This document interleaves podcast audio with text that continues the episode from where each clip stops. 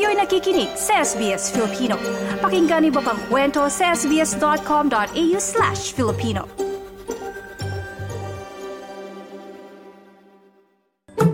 Usapang Parental Usapang Parental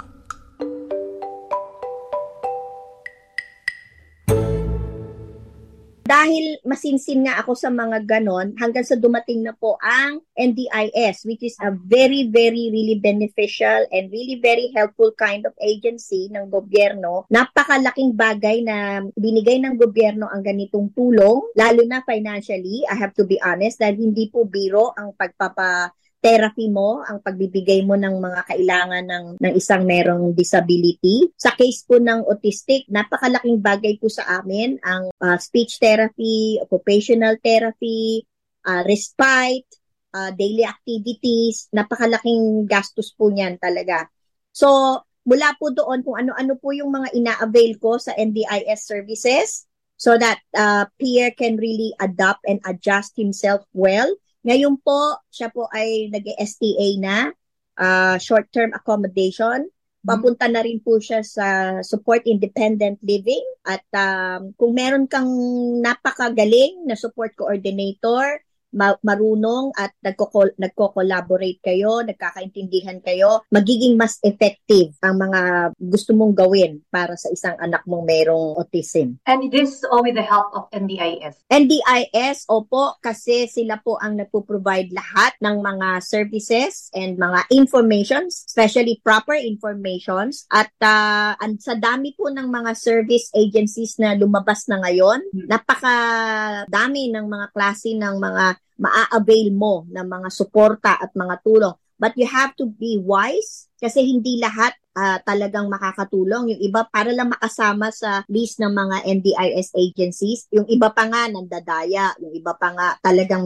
nangi-scam, you know? So lahat yan, pinagdaanan ko yan. Lahat yan, uh, tinutukan ko. Meron pa na, kumbaga, hindi naman dapat ganun ang presyo, pero masyado nilang ina-exaggerate. Ang pinaka nagagawa ko, I let NDIS know, I hmm. let NDIS be aware of it, para alam nila kung saan napupunta yung binibigay sa yung suporta. Kasi hindi mo naman talaga pera yon eh. Pera yon ng gobyerno na inilaan sa iyong anak. At ikaw naman bilang responsabling magulang, bilang isang responsabling mamamayan sa gobyerno, eh maging magpakatotoo ka din na napupunta yon sa tamang mga gastusin. Can you walk me lang through the process kapag ikaw ay nag-apply sa NDIS? Ka upon uh, na-diagnose na, kagaya ni Pierre, uh, sa diagnosis po, madedetermine kung gaano po ka selan, kalalim ang klase ng kondisyon. At pagkatapos po yan po ay um, a-apply ka sa NDIS ng suporta or ng tulong at ikaw po ay i-assess. At pagka-assess po sa'yo, iintayin mo yon kung ano pong pwedeng tulong ang maibigay sa iyo. Merong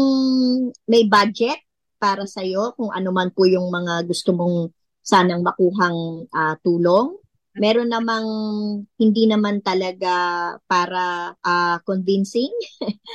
Kailangan magpakatotoo ka. Yun ang importante. Malaman ng gobyerno kung bakit mo kailangan yon. Maintindihan ng gobyerno bakit mo hinihingi yon. So, gina-justify mo bawat uh, gusto mong serbisyo, bawat gusto mong pondo, at sa tulong po ng mga tapat naman ng mga support coordinator, uh, plan managers, at uh, yung mga service um, agencies, makakatapat ka ng minsan uh, hindi nagiging konforme sa mga talagang tamang pamamaraan. Pero ikaw, ikaw ang hahatol para sa talagang ikakaayos naman ng sitwasyon sa anak mo. Libre pag-apply, opo, wala ka namang babayaran pag ikaw ay nag-apply. Ikaw pa nga ang tutulungan hmm. financially. Kaya yun lang talaga ang gusto kong maintindihan ng mga magulang. Ang gobyerno po ay all out sa pagtulong, sa pagbigay sa atin ng pinansyal na mga para gastusin wag naman din natin sana iyon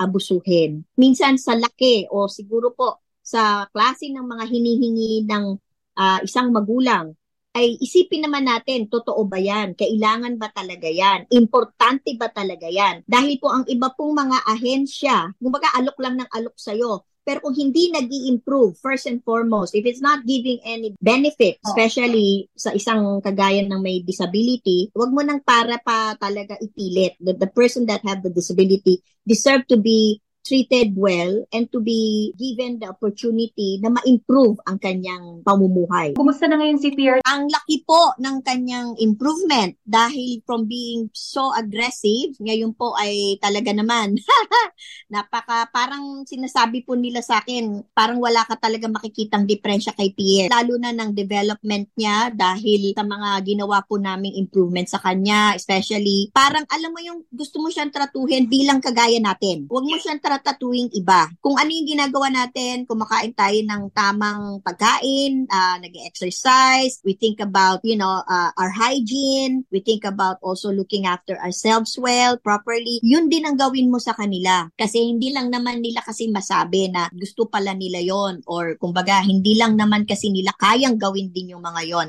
Kaya ikaw, especially pagpili mo ng support worker, uh, laki criteria ang kailangan makapili ka ng support coordinator at support worker na may puso. Kasi po sa pagiging support worker, nandun na po lahat ng pasensya, nandun po ang lahat ng oras na talagang ibibigay mo para talaga dun sa taong inaalagaan mo ng mabuti. Ano naman yung mga misconceptions tungkol sa um, pag-aalaga ng anak na may kapansanan ang nais niyo pong baguhin or maintindihan ng mga tao? Opo, noon po ako po yung sinabihan, gawa ng tayo po ay may ibang lingwahe, ang as- asawa ko po ay may ibang lingwahe dahil bilang Greek, tapos po tayo ay nakatira sa Australia at tayo po ay mayroong Australian English. I just find it ridiculous. Hindi ko maintindihan bakit umabot sa mga ganong salitaan na eh kasi syempre tatlo-tatlong salita kaya siguro hindi makapagsalita. Hindi mo nga masisi ang iba sa kanilang mga iba-ibang opinion. Tapos din po hayaan na lang daw po yung bata dahil hindi naman daw po nakakapag-isip.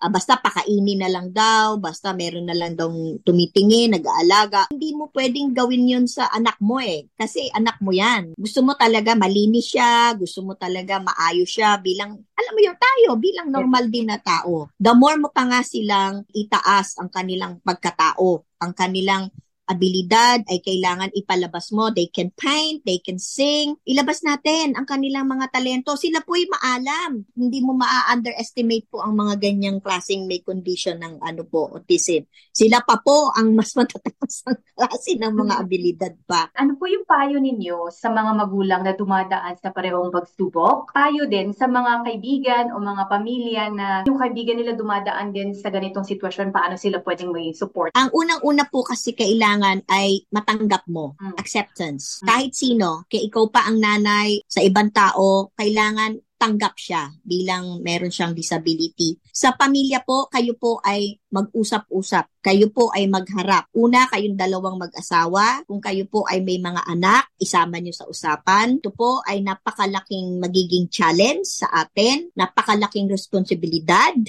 napakalaking uh, klase ng oras at panahon ang maiuukol and the total awareness ng lahat na ng mangyayari ay talagang kabalikat ang mga pagsubok. And then sa mga kagaya kong ina, hindi po talaga ganun kadali ang klase ng pag-alaga. Uh, para kang may tatlong anak, para kang may limang anak. Uh, depende pa sa klase ng mga pinapakita nung anak mong uh, merong ganung kondisyon. Una-una po, kayo po ay maniwala bilang ina. Na kaya po yan binigay sa inyo ay sa abilidad nyo bilang uh, likas na ina na kayo po ay talagang nandun ng unconditional love and unconditional kind of um, pagbigay ng sobrang uh, oras at panahon.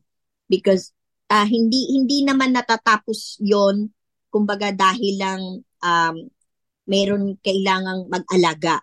Hindi eh. Binigay sa iyo yon dahil ikaw ang tamang tao para sa kanya para mag-alaga. Ayusin pa ang kanyang buhay o ang kanyang pamumuhay. Wag na wag kang mawala ng pag-asa. Lagi ka lang talagang alam ko, very, very common sa ating Pilipino, magdasal, magdasal. Pero sa totoo po, yun ang kinapitan ko. Ilang beses na po na halos nag-iisip na ako ano ba talagang mangyayari sa buhay ko.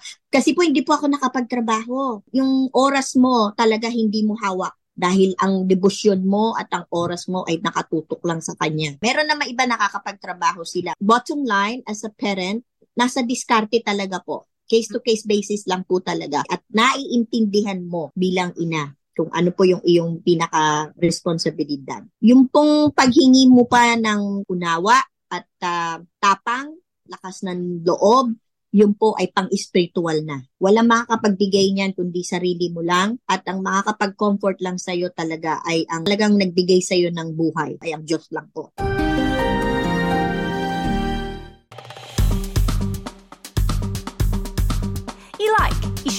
Mag-comment, sundan ang SBS Filipino sa Facebook.